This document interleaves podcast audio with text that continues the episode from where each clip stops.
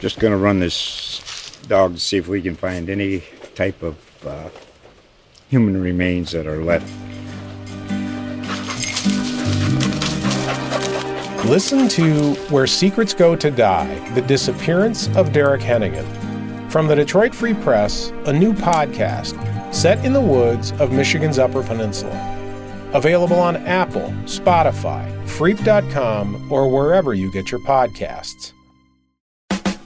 Straight out of Austin, Texas, it's On Second Thought, powered by Hook'em.com, with your hosts, Statesman sports columnists Cedric Golden and Kirk Bohls. Often imitated, never duplicated. Hear it here first. On Second Thought.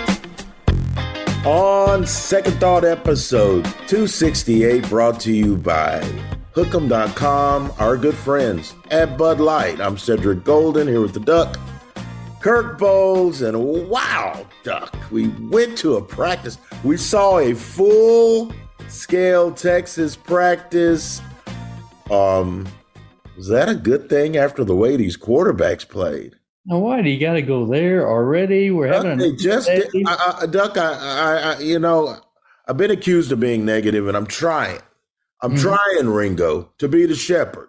I want to be positive, but Hudson Card and Quinn Ewers just didn't play very well over two hours of practice on they, Tuesday night. They didn't stand out. They didn't look polished. They didn't look crisp. The ball is either on the ground or in defenders' hands. I mean, we counted maybe 10, 11 interceptions. And, and these are just raw drills, no pass rush for the most part or anything. And uh, it's not something you want to see. And this says, as you know, was on top of the three picks that the two quarterbacks threw in the Saturday scrimmage last week. So it's got to worry Sarkisian. He just, especially on top of the injuries to Isaiah Neyor and Junior Angilau. You lose an offensive lineman and your number two wide receiver, and Roschon Johnson, your versatile jack of all trades, number two running back, is is hobbled a little bit. I don't know. It just, I don't know. It, I don't know if there's not a sense of urgency. Or, oh, there has to be. I'm sorry. There, there has to be. But you can't manufacture great play. No, and you are what you are. We know that's a pretty small sample size of a full summer of workouts. Uh, he told us that it's been fun watching these guys compete, but uh, but I have to say that his level of concern, I'm sure it had to go up even more after watching them throw. Duck, it was double figure interceptions for what mm-hmm. I saw between the two. Now, uh, there are a couple of nice passes. Um, Jordan Whittington went up, went up and got one, but I'm just, I just didn't see a clear cut number one. I saw one A and one B, and I don't know which is which. So, are we left as a result kind of a grab bag thing? Does it make any difference? And will they rely on Bijan so much? They're they're a 60-40 run pass team. Uh, and how do you do that with four freshman offensive linemen in your two deep in your two line units. I mean, that's risky as well. Very risky. Um, I wrote it earlier, you know. Oh, we're going to have Olin Buchanan talking about the Aggies coming up here pretty soon. But, and, and things are a little rosier in College yeah. Station, but of course we haven't watched them practice. So maybe, may, maybe A&M's having some same similar things with their quarterback battle. But I just, I just when I watched it, you know, I went in glass half full and just I don't know, I just didn't see it. And uh hopefully we caught them on just a bad day and then it's gonna be better when we see them again. Um, which I guess will be the opener on September 3rd against Louisiana Monroe. But um, man, just just for that one little snippet, Duck, they did not look good. Let me ask you this: Hudson Card started two games. He was Sarkisian's pick to to run this team. Started two games. Got lifted after seven quarters for Casey Thompson, and and Hudson Card played in a whole bunch of games, threw over fifty passes. Could he be the safer pick over maybe a Quinn Ewers with bigger upside? That's a really good question because I mean, this time last year, Doug, remember when he surprised us all when he when he named Hudson Card the starting quarterback, and we we thought that it would be Casey Thompson, right. and then he gives him the quick hook at Arkansas. The difference this year is I, I think he kind of knew he had a nice little uh, ace up his sleeve with with Casey because Casey lit it up in that bowl game the year before, and then Casey had shown an ability to make plays in the spring and the summer. Uh, so when Casey started making plays after taking over, we we weren't that shocked, or we were uh, we weren't because we we thought that he he'd shown us that he could do that. I don't know that he knows if he if he starts Hudson and and and gives him the quick hook like he could do in, against Alabama if things get really ugly or if he gets hurt in that game. Um, there's not that security blanket mentality when you when you go to a Quinn Ewers who has not thrown a pass in college football. The last pass he threw in a football game was at Southlake Carroll. So uh, the uncertain uncertainty around this quarterbacking situation has to have this head coach and Kyle Flood up nights.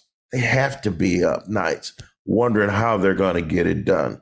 It's going to be Bijan heavy. You, Doug, you can't run him into the ground. No, just can't run him into the ground. And I wrote, I wrote last week that those backup running backs, the Roschon Johnsons, the Keilan Robinson, the Jonathan Brookses, those kind of guys are going to have to play a pivotal role in games where Texas is blowing out the competition. Um, he's not going to say this to Bijan Robinson, but if it's me and I'm and I'm Sark, I'm I'm, mutter, I'm mumbling to my coaches. Sorry, kid, you might not go, you might not end up in New York City this year. Oh. win games. We we can't be giving you the ball thirty times like Texas did with Ricky Williams.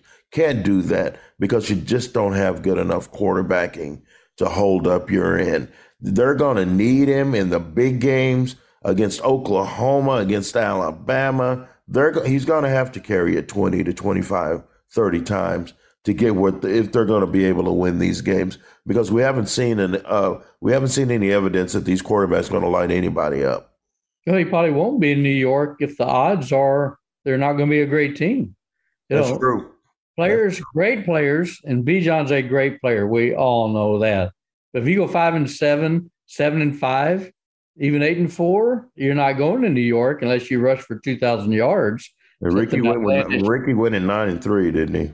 Yeah, but would they win nine games in that one? But mm-hmm. you know, uh, here's the other thing too.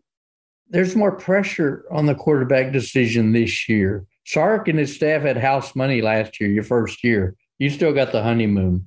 But now, after a five and seven year, if you compound that and have another losing record or even an average season, then the whispers get a little louder. Like, well, maybe he's not the quarterback uh, guru we thought Sarkisian was. So that's why this is a lot more critical decision this year than last year. It is, and the one thing that I'll say that that makes me feel pretty good and it might not be about this season, but definitely next season. I see some good looking kids on that offensive line. Oh, yeah. no I see question. some good looking kids up front. Definitely. I, Kelvin Banks Jr. is a grown ass man already. Mm-hmm. He's just a freshman. Uh, D, DJ Campbell, grown man. Uh, we know Jake, we know Jake Majors has the pedigree. Uh, Christian Jones is is uh, better on the right side than he is on the left. I'd rather start a true freshman with more upside over there than Christian Jones, who just appeared, appeared to be overwhelmed at several points last season. So uh, Hayden Carter is in there. So um, young up front, but talented up front. And maybe that'll pay dividends next season. I don't know about this season. Um, I just I just wonder uh, Duck, what's I'll ask you, what's a good season stat wise for these quarterbacks? What do you what do you have to have for Texas to win seven or eight games? Maybe not. I think you got to hit twenty touchdown threshold. You know, you may not hit 26 or 28 or 30 or beyond. But no, I think to take any pressure off Bijan, you got to hit 20 and you got to hold your interceptions under 12 or 10. You know, I mean, you know, you throw 18 touchdowns with 12 interceptions, that's a losing season. But that's about where I am right now with them, Doc. I'm Ooh. down on them. I'm yeah. down on these quarterbacks right now. Yeah, I, I, hope, I, I hope, and I know people out there think that I'm being too negative, and and and I'm, you know, Golden. Golden's just a hater. I, let me keep let, let me keep it hundred here. I, I want the Texas Longhorns to have a good season. I want them to go undefeated, Doug, I, and they're not. They're not. They're obviously not going to go unbeaten. Uh, when they're good, it's better for us. Sure, it is. Guys at the game, it's better for business. It's better for readership. Sure. We want them to do well. We like Steve Sarkisian. Not that anybody asks us. I like Sark. He's pleasant. He asks, he answers the questions, and he's got an enthusiasm for the job that reminds me of Charlie Strong. I just hope that's where that's just hope that's where the similarities begin and end. results wise, uh, we we don't need to see another five and seven. Uh, we don't want to see him uh, get whacked before he even gets started. So, and we felt the same way about Chuck. So, I think that 20 to 22 touchdowns passing and four or five rushing to take a little heat off of Bijan. If that happens, and if they don't get, and if this offensive line grows up fast, and and this is the big one, Doug. If the defense, which gave up 425 yards a game, if they can get if they can get that thing under 400, and Doug, I mean that's not like a world beater. If you're giving up 390 yards a game, you're not a world beater, but you're like 75th or 80th in the country. I think Texas can rock with that. I do. I uh, I don't expect them to be a Big 12 championship type team. But I think they can rock with the with the defense that's giving up 380. That's some bend and don't break numbers, Doug.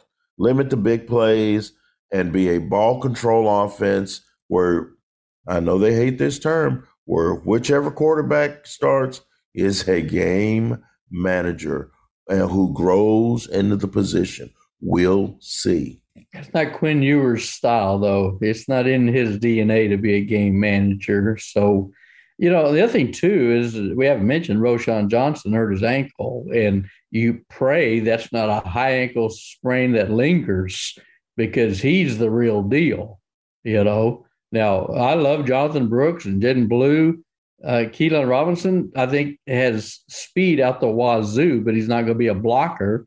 You know, you're not going to trust him on third down as a pass protector, but you know, he can also turn the field upside down. So I hope Roschon's not out for extended time. Well, you hope, hope not. You never know. And they got to stay healthy. They got to stay healthier than they are right now. And they, I don't know how many more crucial season ending injuries they could endure. So, because it's, it's, it's a thin team, you know, with there's not, there's not a team in America that won't feel the loss of their most experienced interior lineman and their number two receiver. I mean, no, everybody's right. going to feel that. Yeah, and and, and, and the season hadn't started. Yeah, and the season hasn't even started. Everybody's going to feel that impact, even in even in Alabama. Mm-hmm. when they when they're when when John Metchie got hurt last year, yeah, the championship game, they felt that. Yeah. They felt that, Duck. They felt that. So, I I hope that Roschon is not a high ankle sprain. Those those can be those can linger for a month or even more. Hopefully, it's just precautionary and he will be back. But man, if I'm Sark, I'm like, man, if I can just get through these next two weeks without a crushing injury, we might we might be okay. Yeah, and you know, we mentioned the wide receiver. You mentioned Neyor being hurt. You know, I still like their receivers. Xavier Worthy is all American caliber. Mm-hmm. We all know that. Twelve touchdowns last year, just under a thousand yards. He's the real deal. Jordan Whittington I think can play in the NFL. Just matter of staying healthy, and he's a yards after catch kind of guy, which is what they need. Now they're going to need somebody else to step up. Now Tariq Milton was projected as the slot receiver backup to Jordan Whittington. He's a, a super senior, has a lot of experience. Troy Omeire, He's had a history of knee problems, and who knows if what they're going to get out of him. And yeah, I know you make fun of me, but these tight ends, they got a glut of them. They better have some of them produce, whether it's Ja'Tavion Sanders or Jahleel Billingsley or Gunnar Helm or Juan Davis. One or two of them are going to have to step up, especially now with this kind of quarterback quandary they're in. And who's the best friend of a, of a young quarterback?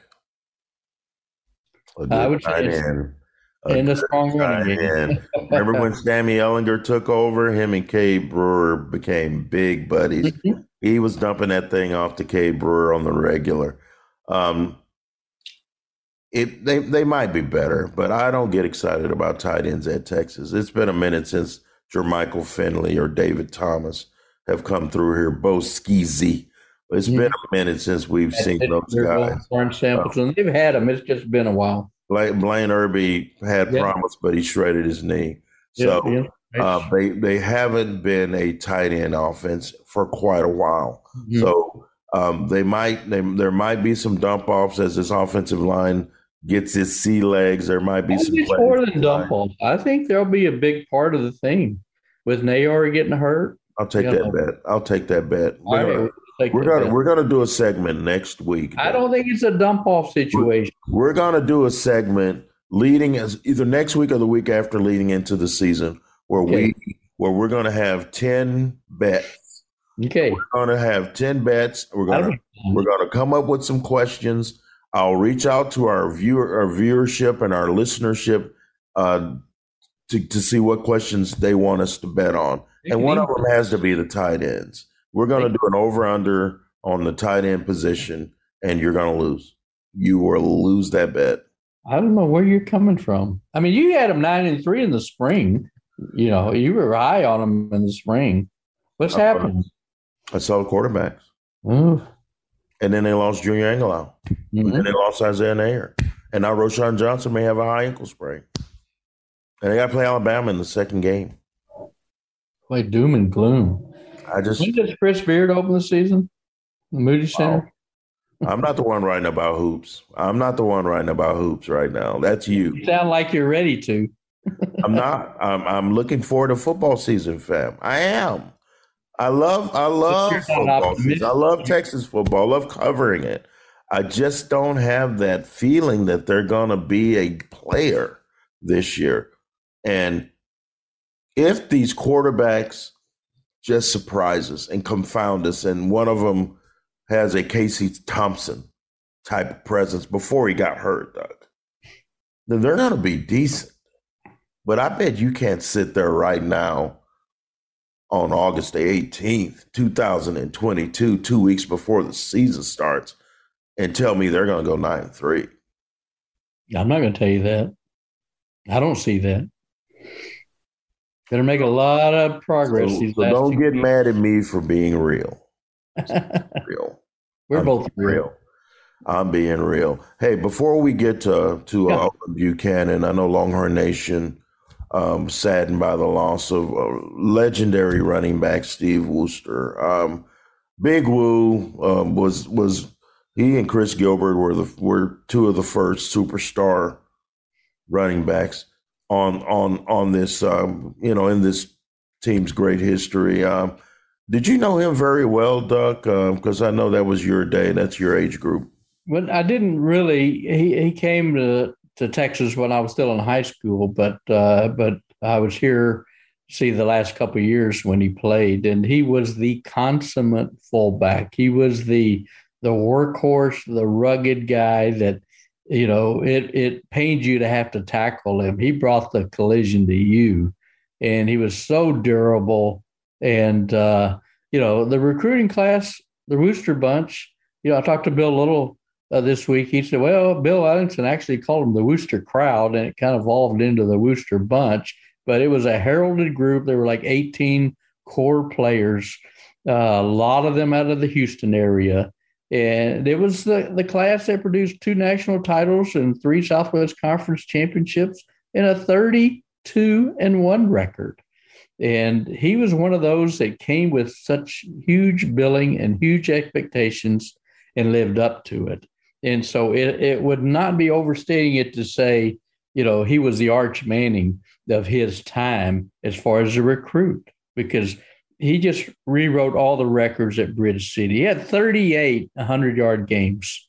38. It's crazy. And he had like 28 in a row. You know, they won their state championship, beat McKinney like, I don't know, 30 to 6. And McKinney giving up like 16 points a game, you know. So, so he was the real deal. He was a ladies' man.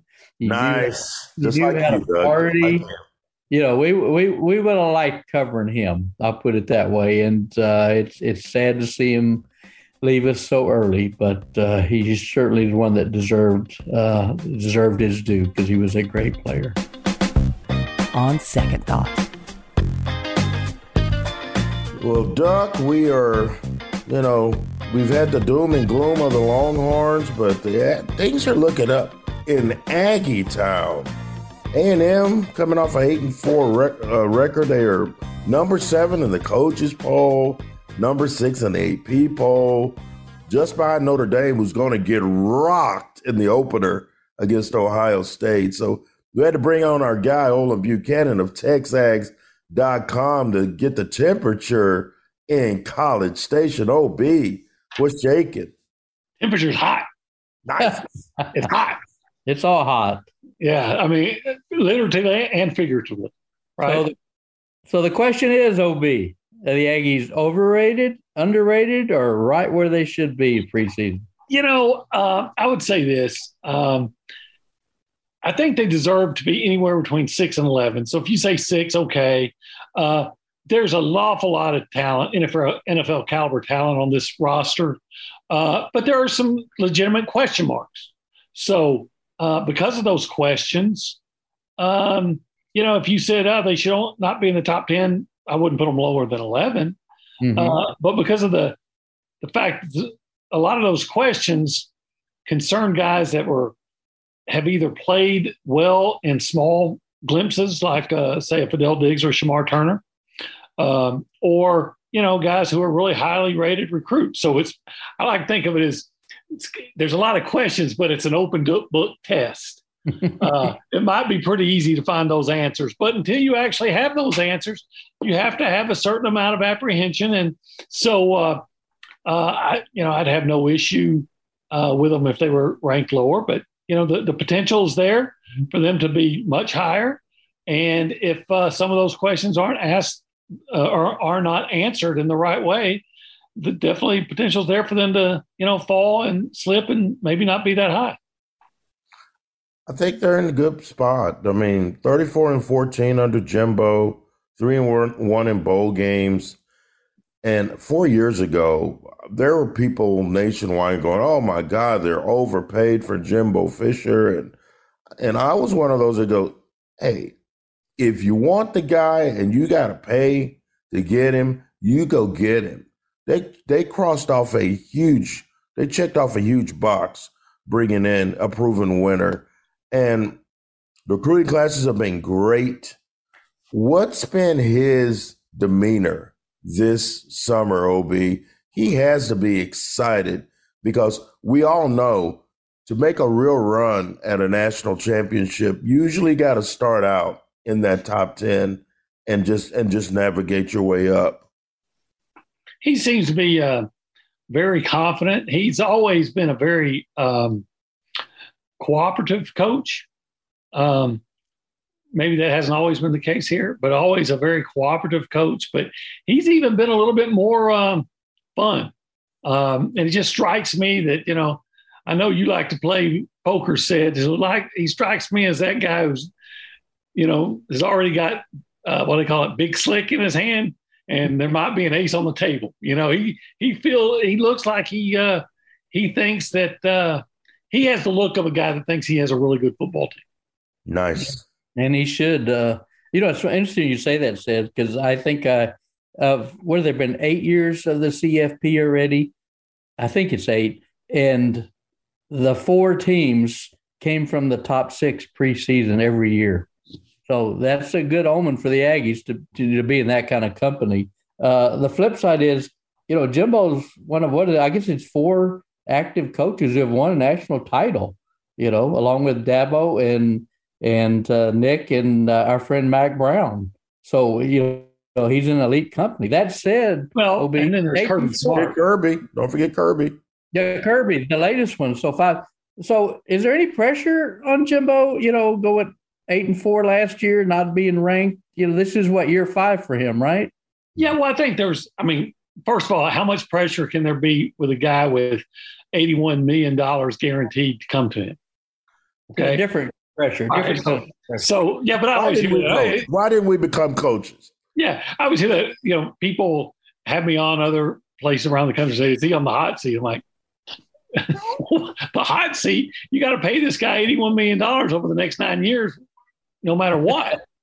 But yeah, I mean, I think there's a, it's time to start saying, okay, um, if not now, when are you, is Yeah. A&M going to be a, uh, you know, a, a legitimate contender? Now, first of all, they were in, in, in 2020 and you can, you know, call me an apologist or whatever. They got hosed by not getting in the playoff that year. Uh, when you're only, you know, when you go 8 and 0 against the SEC and your only loss is to Alabama, and then you look how Ohio State got in. Remember the Big Ten changed the, their own rules so Ohio State could get in and Notre Yeah. Dame. So, so And Ohio State already got net OB and net the year Ohio State got worked at the house by Oregon, or was that last season? And I think that was last season. That was the year they're It was only Iowa. They're, they're only Iowa, winning- yes. Iowa worked them. right. Their only win was uh, uh, their, their their win of significance that year was Indiana. And we know why they weren't the brand name Ohio State. Right. And so was Notre Dame, the brand. yes, So, uh, but uh, A&M's probably a better team. Uh, that said, uh, last year I thought they would have had a big year. Um, they didn't start two freshmen in the offensive line by design. And uh, I'm hearing that Zach Calzada may not get the start at Auburn. it wouldn't shock So- me. So, uh, average. you know, you were put in a position. Uh, people don't talk about. They had a rash of injuries at receiver too. Now you can say that's excuses for them not winning ten games. That's okay, but it's also facts um, that you know teams that lose their starting quarterback typically aren't going to be as good without them. Now sometimes it works out, but typically it's not. And they were on the cusp of winning ten games last year. You know they they uh, they gave one away against Mississippi State. They gave one away against LSU, and uh, they threw it away against Ole Miss with two fourth quarter interceptions, one for a touchdown and one set up a touchdown. So, uh, with better quarterback play, um, they could have won 10 games last year. So, uh, I think if you don't think they haven't made that turn under Fisher, you're really not paying attention or you just don't want to. You brought up quarterbacks. Uh, Haynes King, the son of the Longview head coach, Max Johnson, the Mhm. son of um, wasn't that your uh, my my friend Chris Brown from back in the day? His former campmate Brad Johnson. How's that thing looking? And is it is it Haynes? Because because that, that's the that was the feeling I got in the spring.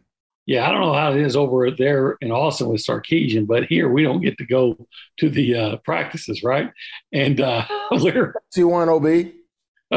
you saw one last night, right? Yeah, we got. Unfortunately. I, I was asked by on one of the, uh, some radio program. They said, "How does the how does the quarterback look based on what you've seen?" I said, "Well, I don't think they're going to pull. I don't think they're going to pull any hamstrings because they've been stretching really well." but we get. Yep. but what we hear is that uh, we hear that Haynes is looking really good, and that his speed gives them a lot of dimension, adds a lot of dimension to the offense. They can do a whole lot more with him. Uh, that said, when asked last week about it, Jimbo Fisher adamantly maintained that no one has a, uh, a an edge in the competition, and that they've been uh, all getting the same amount of reps with the same first team, second team, you know, and uh, lately I've heard that Conner Weigman, the, the five star freshman's a guy that's been turning heads. So I don't think they'll go with a freshman this year uh, out of the gate. But uh, if I had to bet on it, I would put my money on Haynes King. But I'm not saying that's secretariat in that horse race. You know, uh, this could be a close horse race, but I would I would bet on Haynes. you know, and Max seems like the perfect backup. You know, you got a senior, you got a veteran, you've had a, a guy with a lot of SEC starts under his belt, whereas Haynes King, you know, he's played parts of two games. So, but I agree with you. He's got mobility, he's got upside, he's got that extra dimension. So it just seems like Max would make the better backup. You know, if Haynes King, you know, has too many turnovers because he, you know, he he likes to, you know, push things and and maybe maybe a little more risk, but that's kind of his flair, isn't it? Well, if we we don't know, I mean, uh, he threw an interception as a freshman at Alabama. I thought his receiver did absolutely nothing to help him out. Uh, he had three interceptions against Kent State last year. Now, Jimbo will tell you two of them were not on Haynes. Mm-hmm. Okay, maybe they were, maybe they weren't. Still three interceptions. But Yeah. of course, I saw Johnny Manziel throw three interceptions in a couple of games. So, uh, you know, that happens. Uh, who knows? Did it's one of those things where nobody's really good until they get a chance to play. I mean, everybody that's good at one time had question marks around them. And, you know, so maybe he's going to turn out to be really good. You know, I know that young guy that hurt, uh, Kirk didn't vote for the Heisman. He turned out to be pretty good, but, and you thought he was going to be good, but until he actually played, you know, you, you had to have some apprehension. You had to bring up spilt milk, didn't you? Just, just had to do it. So you knew I wouldn't. It's I- I more I spoiled than spill that milk. more spoiled than spilt. One of the questions, offensive line, they lose Kenyon Green, uh, Yes. Multiple All American, but Yeah. their offensive line to me looks great. And I don't know if it's as good or maybe better. And you might want to relate the story with Mr. Fatheree uh, that we shared at SEC Media Days, Olin. Well, um, I'll I'll just say this: um, they're going to be better. I would bet on them being better at four of the five positions in the offensive line, but they're not going to be as good as they were at left guard. Uh, whoever, and they've got like four guys that are competing for that, and all four of them Mhm. um, are supposed to be pretty good, but none of them are going to be as good as Kenyon Green. right. Uh, but Bryce Foster and Reuben Fatheree started as center, uh, as freshmen. They were both freshman All Americans, and I think they'll be better as sophomores. I mean, that stands to reason. Layden Robinson, who's a preseason All American at right guard, uh, played hurt all last year, um, but he played and he and he played well. And then Trey Zuhn is a redshirt freshman that's going to start at left tackle. Uh, he's replacing Jahmir Johnson, who is a, uh, a gra- uh, transfer portal guy from Tennessee. That once he got here, they found out uh, he had a bad knee, and uh, uh, in fact, he didn't play in that win over Alabama. They had to shuffle their line and move Kenyon Green out the left tackle in that game, and they started a kid from Hallsville, Texas, named Blake Trainer at guard. So I think in those four positions are going to be better. But I think the question is how good that offensive line is going to be. Is you focus at that left guard, and you know you're going to take a step down, but is it going to be like stepping off the curb or stepping off a cliff? Now, the thing about Reuben Fatheree is uh, he uh, his first start was against Arkansas, and he had some some issues. Arkansas won the line of scrimmage in that game, no doubt about it. Uh, by the, but three weeks later, they're playing Alabama, and uh, he played great. And in fact, in the last two drives, the one for a game tying touchdown in the last five minutes, one for a game tying touchdown, and one for the game winning field goal. Um, Alabama's putting Will Anderson on him. You can go back and watch the tape. Number 31's on him. And uh, in that period, uh, Will Anderson, uh, he, won. He won the matchups. Will Anderson could not get to the quarterback. In fact, he does a great job in pass protection and stonewalling Will Anderson on the uh, 25. I think it was a 25 yard pass to Ainias Smith that tied the game. Uh, Will Anderson finished that game, I think, with only like five, six tackles, no sacks. It was one of only two games that he didn't get a sack, and he uh, their Alabama coaches purposely put him on Reuben Fatheree uh, in those last two series because they're thinking, hey, we got to get a stop. Let's put our best guy on their true freshman. And quite frankly, the true in in those uh, in those uh, series, the true freshman won. So tell our audience Is that, what is that the guy? in. Is that the guy that you went up to Will Anderson and asked? Do you know who Reuben Fatheree is? That's Right. I read that. I read that on Texas. Yeah, and he said, uh, "No, never heard of him."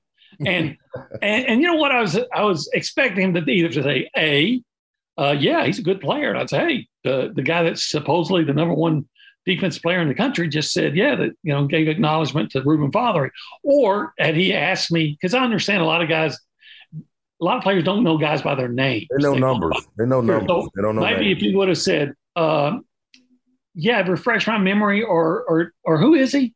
And I would have said number seventy six in Texas. And he might have said, "Oh yeah, that guy." But to just when he just dismissed it, uh, you know that, that, made for a story. That's that's some kind of underhanded thing that Kirk Bohls might do to get a story. And so, was a, there was a meltdown among Alabama fans. there was, and uh, hey, that's what we do. Uh, but it's still right. true. You know, they can get all mad if they want, but the yeah. fact of the matter is, Reuben Fatheree won those uh, those matchups. Yeah. So uh, I think he's a guy that just showed the you know the, the tip of the proverbial iceberg last year for his potential, and I think he's going to be a great player. Not just yeah. a good one. I think he's going to be a great player for A&M. And speaking of being mad, uh, Jimbo and Nick have patched things up. I understand. Have they? Have they? Are they going on vacation together now? Uh, that was pretty disingenuous, Jimbo saying, "Oh, it was a big misunderstanding." I got all the respect for them." It wasn't. I understood perfectly what he was saying. Yeah, we all did. well, uh, I'm sure that uh, Greg Sankey, the commissioner, that uh, I'm sure that he had some hand in in uh, in mending the fences, nice. so to speak.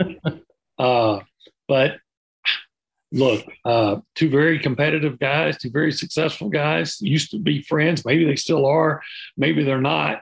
But I think a lot of us would uh, would react uh, strongly if you were suggested that you did something underhanded to do your job well. Um, uh, and that's what Nick Saban did. Now, that said, you could say maybe Jimbo's reaction was went over the top. And, and okay, that's fair. But um, if someone says, hey, the only reason you did your job well is because you did something while not illegal, uh, sounds, you know, to say, oh, you bought your own, your whole class. Well, the, the fact is a, a big part of that class was, uh, was committed even before uh, NIL was approved. And then, uh, you know, they had, you know, this most of a lot, if not most, a lot of recruiting is done the junior year, and that was the year A and M went eight, nine, and one, and should have been in the playoff. And then those guys that you recruited decided to come to a game, and what game they're going to come to, the Alabama game. They saw the way that atmosphere was, and then you see what all A and M has to offer. And I know uh, some don't understand that, but there is a lot to offer that A and M has. So, it's is it really that str- big of a stretch that A and M recruited well, especially when Jimbo Fisher is recruited in the in the top ten every full class that he's been here. That first year, you know, that first year he showed up in December, and that was when they had the uh, uh, early signing period started. But ever since that year, you know, he's been in the top ten, including number three. So say, oh, all of a sudden uh, you can't have a good class. Well, you know, Jimbo recoiled at that and, you know, made some accusations himself that uh, raised some questions, like when he said, well, ask Jimbo Fit, I mean, ask Nick Saban what he did to get all those great recruiting classes. Mm-hmm. So we did ask him. We yeah. asked Jimbo Fisher, what do you mean? He said, no, you're going to have to ask somebody else. Wait a minute, you're the guy that brought it up. So yeah. please elaborate. And he wouldn't. Uh, but I'll say this I was in Destin, Florida, and uh, people asked uh, Billy Napier, the Florida coach, and Kirby Smart, the Georgia coach, who both coached under Saban, asked him about that. Hey, do you know anything he did? Uh, maybe and neither one of them would touch it. They said, oh, he's just a great coach, and uh, I have a lot of respect for him. You know how they do. So, yeah. like asking uh, if Michael Corleone's a bad guy. There's certain questions you just don't answer. so, uh, you know, it, it, what all that did was it made for a lot of good uh, off-season fodder.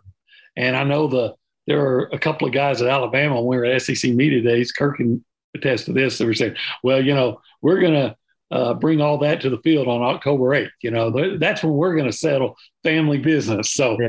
and uh, they and Olin, they have not talked, have they? As far as you know, Nick and Jimbo. Well, I think they had to have some conversation when at the SEC spring meetings because they were like sat next to each other or close to each other uh, at one of those coaches meetings. So I'm sure they've had some kind of talk. But as far as like uh, uh, no private conversation, private conversations of like I said, mending the fences or whatever. I, to my knowledge, that's not the case. I think, but you know what? I think maybe that whole friendship thing between them, that whole story might have been a little bit exaggerated too.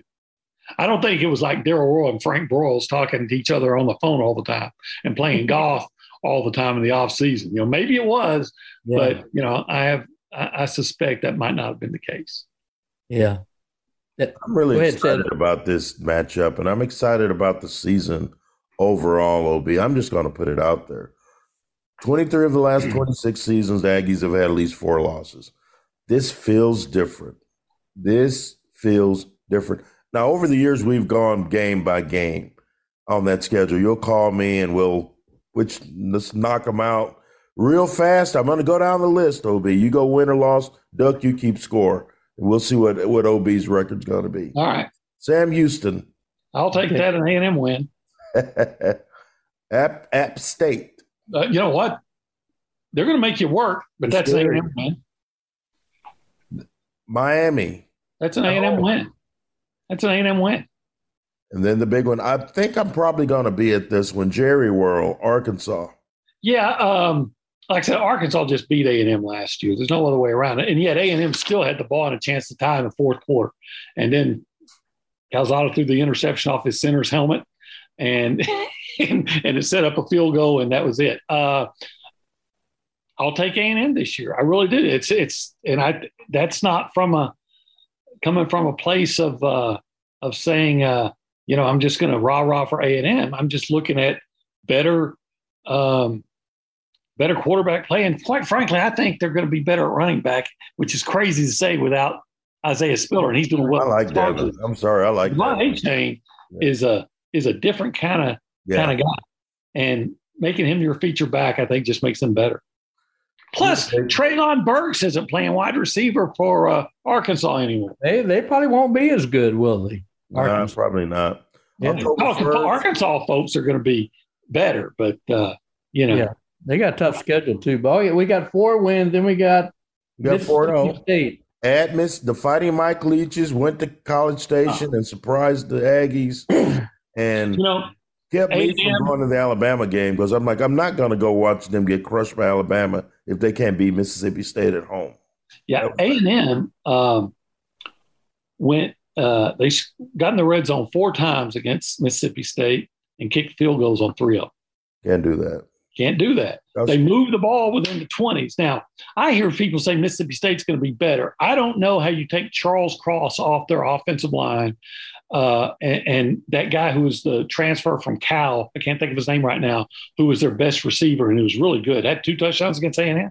And uh, some of the guys they lost on their defense, like Aaron Brule, who's now uh, uh going to be a starting linebacker at Michigan State. I don't know how you lose those guys and say you're going to be better. Uh, that's one of those games I thought with adequate quarterback play, A&M would have won. So uh, now I understand Starkville has been a a house of horrors for for the Aggies. I mean, there've been a lot good of other teams. teams too. Yeah, yeah, but there's been good. A and M. Go back and look at what they've done in Starkville, and when they've won, it's been really good years, and when they've lost, it's been really disappointing years. So who you got? Okay, I'll take the Aggies. I think they're going to be really good. So now they're five and zero oh and probably ranked oh. two or three in the country, and they go to Big Bad Alabama at Tuscaloosa. And I think anybody uh, would say that uh, they'll pick Alabama. And uh, you, as of today, I'll pick. You know, I would say that uh, Alabama should win that game. What a turncoat! I can't believe that. Okay, I, I try to look at things objectively. Then they go. Or you, or you, or you know, no one's watching this. then off week, and then at South Carolina. Yeah, I know South Carolina's supposed to be better with Spencer Rattler and everything, but I'm still taking the Aggies in that game. Okay. All right. Then you got uh, home games against Ole Miss and Florida back to back. A&M is on Florida. Um, yes. they, and, and I don't know how good Florida's supposed to be. I think I think maybe you're making good, but uh, I would take A and M in that one. The Ole Miss game, um, that's going to be tougher, but at home, and that's not uh, Matt Corral playing quarterback. And you saw what they were without Matt Corral quarterback right. last year in their bowl game. That's right. So as of today, I would take A and M to win that game. Okay. At War Eagle. That might be we might be looking at the worst Auburn team since 2012. Ooh, ooh. Uh, so yeah, I'm taking A and M uh, over Auburn. Wouldn't you? I would all day long. Yeah. Then you got so, so wait, before, before we go any further, yeah, they're going to beat UMass. Okay. Okay. Which one of these games would you guys in Texas in Austin would say Olin's crazy? They're not going to win that one. Well, we know you're crazy, but I, I, I would, you know, which one would you disagree with me?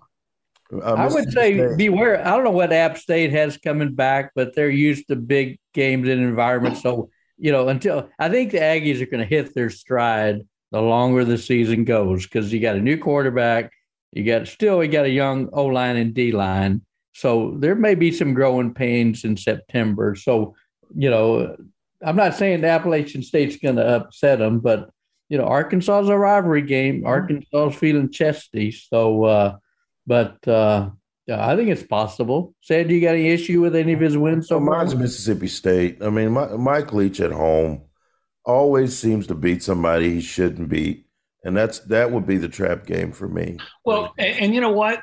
I think, and, and I'm and I'm going to take A and M over LSU too to wrap it up. Okay, eleven and one. Eleven. Right. And one. But but now wait a minute. Now here now I'm going to say one of those games that I think they're going to win, they're going to lose. Okay. Because you're ten and two. So I'm so going to say really think I don't know which game. I think they look like they're going to beat every one of those teams. I think they look like the more talented team in every one of those games except Alabama. But I've been covering the SEC a long time, and I mean Alabama loses games that they're not supposed to lose. You know, I've seen South Carolina beat a Georgia team that mm-hmm. I think played for the national championship or, or or close to it. So it's it's such a grind that it's it's not. I mean, you almost expect the team to lose one that they're not supposed to. Right. That's, and I don't know who it's going to be. It could be Arkansas. It could be Mississippi State. Yeah. It could be Ole Miss. I think they'll beat LSU here. Yeah. Well, that, that's you said that's the beast that is the SEC. And, and as far as the class that Jimbo bought, uh, you got you got Walter, wow. You got you got six five stars. Walter Nolen, D lineman. You got Evan Stewart, the wide receiver, is just tearing it up. Do you think both those guys will start? And how many in the class do you think will start or be big contributors, OB? Uh, uh, the starter, Evan Stewart, I think he'll start from day one. And they're going to hope that he has the freshman impact that Christian Kirk had. And if he does that, then I, Evan Stewart might be the most important player on the offense, with the exception of the quarterback, because mm-hmm. he's the missing piece, supposedly, that provides that deep threat and makes those safeties come out of the box. Because uh, if you move those safeties back five more yards, uh, and then De'Von Achane gets past the first line of defense. He mm-hmm. has a little bit more room to operate, and he can turn a ten yard gain into a you know seventy yard gain. So, but plus you need that guy that can just give you a, uh, you know, fifty yard touchdown. Yeah, stretch the field. So, yeah, any so, others besides um, those two, maybe? Freshman, uh, maybe before the end of the year, I could see Jake Johnson starting at tight end. Mm-hmm. Max's brother, who was the number one tight end prospect in the country. And. And I wouldn't be surprised to see Walter Nolen. You know, if you believe those recruiting services and the rankings they give the players the ratings, uh, Walter Nolen had a has a higher rating than uh, Myles Garrett did as a freshman. Wow. So uh, if he can come in and be anything like Myles, you know, they'll take that. But the thing is that A&M has some pretty good defensive ends that haven't played a lot, but they feel really good about, like Tunmise Adeleye mm-hmm. uh, and uh, Fadil Diggs. And uh, uh, so the thing about all those good defensive linemen, I think a lot of them are going to make a contribution right away. I don't know that they have to have them come in and start. Like Myles had to start. I think A&M had like 15 sacks the whole year before, and Myles came in and got like 12. Uh, so uh, I, think this is a different situation. Now, I'm not saying that one of them, like, and it's probably Walter Nolen's probably the guy that's most likely to start. Even so, though I saw this kid from Florida, Shemar Stewart, up close, and that guy's freaking enormous. Mm-hmm. Um, let's see if he's as good as he is big.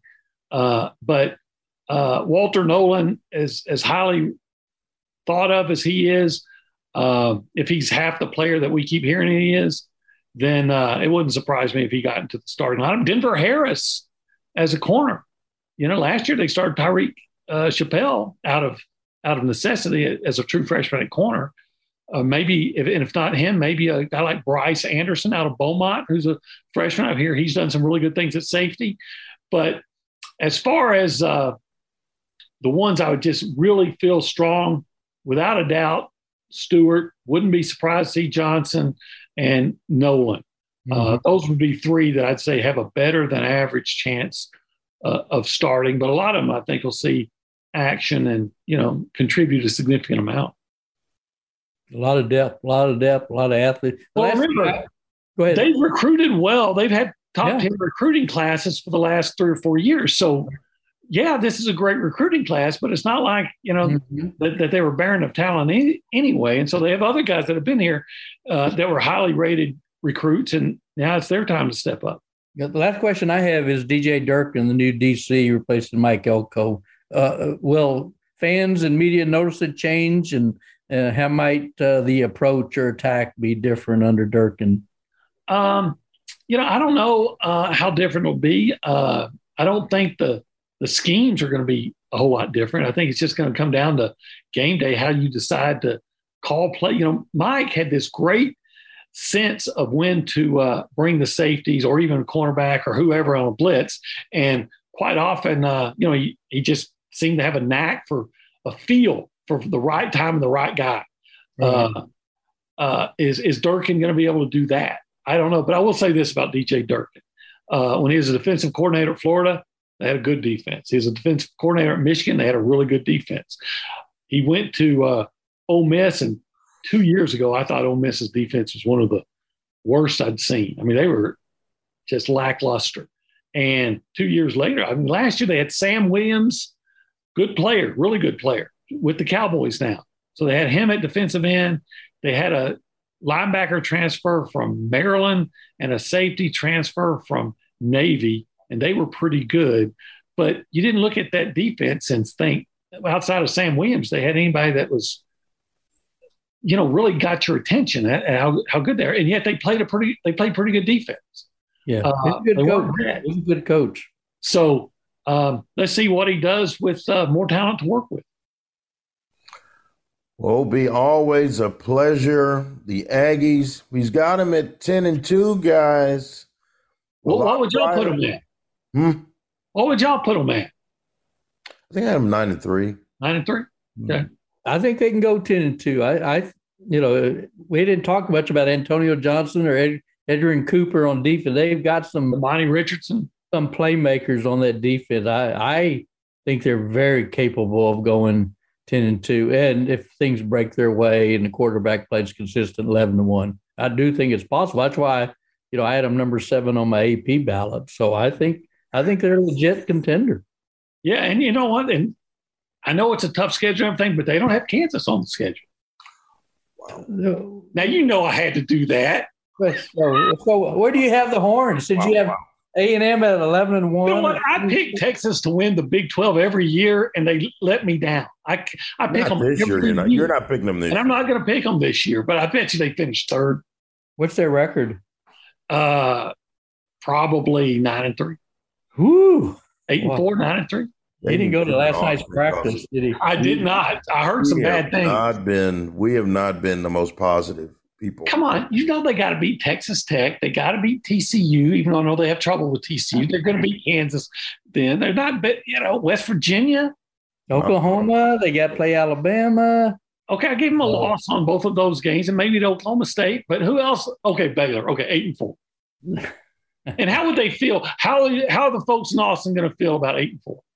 That's a three way improvement. They better like they, it. They, they take like it and they're going to a bowl game. I mean, it, it's small incremental steps at this point. So I don't think they're getting ahead of themselves. I put Okay. Tough times in the 512 OB. They never had problems with the football team when you were working here, sir. They always won 10 games. Well, not always, uh, because I was there when Mackovic was the coach. Oof. They Yeah, didn't always win 10. Oh, yeah. See, I, I forgot about the yeah. 90s. I was there at 66 3. When I was there with you, yeah. The, the Yeah. And You don't know what it's like to have seen them bad, but I, I, I was there for 66 3. That's true. You just needed me to get into town for things to get rolling, even though I wasn't covering them. So Yeah, you didn't have, you didn't have to. It was just the, your aura. it was my aura. Aura. So, that's, so Quinn- that's the, that's the letter after Q. Aura. is Quinn at LSU yet? Yeah, we dropped him off on uh, on Sunday, and the wife cried all the way home. Oh my I'm God. Five and a half hours of crying. That's where Big Daddy has to come in and soothe those tears. Empty Yeah. It's gonna be all right. Did you should have sent Buck with him? He'd have been all right if y'all let Buck move in with him. He's already said that he wants to bring Buck back next year when he has his uh, uh, own apartment because he hasn't went live in the dorm now. You know Yeah. that's a rule there. So uh, yeah, that'll be interesting when uh, A and M plays LSU and my son comes in to try to you know taunt me or whatever. Yeah, you'll be wearing the LSU gear. So Well, OB, we know you'll be here next week. We're speaking at a, the Texas Medical Association annual event. They kicked COVID's butt, and we're going to be eating barbecue and talking Texas football. Cannot wait to see you, brother. Hey, I can't wait. And you know what? I can't wait for Texas and OU to get in the SEC. So, you know, we'll have more opportunities to hang out and, and break bread and uh, talk football together. the, the clock is ticking down. Come on. Come on. Let's go. We're ready. Brother, we appreciate it, man. And uh, we will check back in probably that second week in October when things get Sometime a around little before October 8th. in College Station. We're going to do it. We're going to Well, maybe one, maybe the Aggies will be 5 and 0, and maybe one of you guys can hop on a plane to uh, Tuscaloosa. That'll be Never Kirk. know. That'll be Kirk. Never know.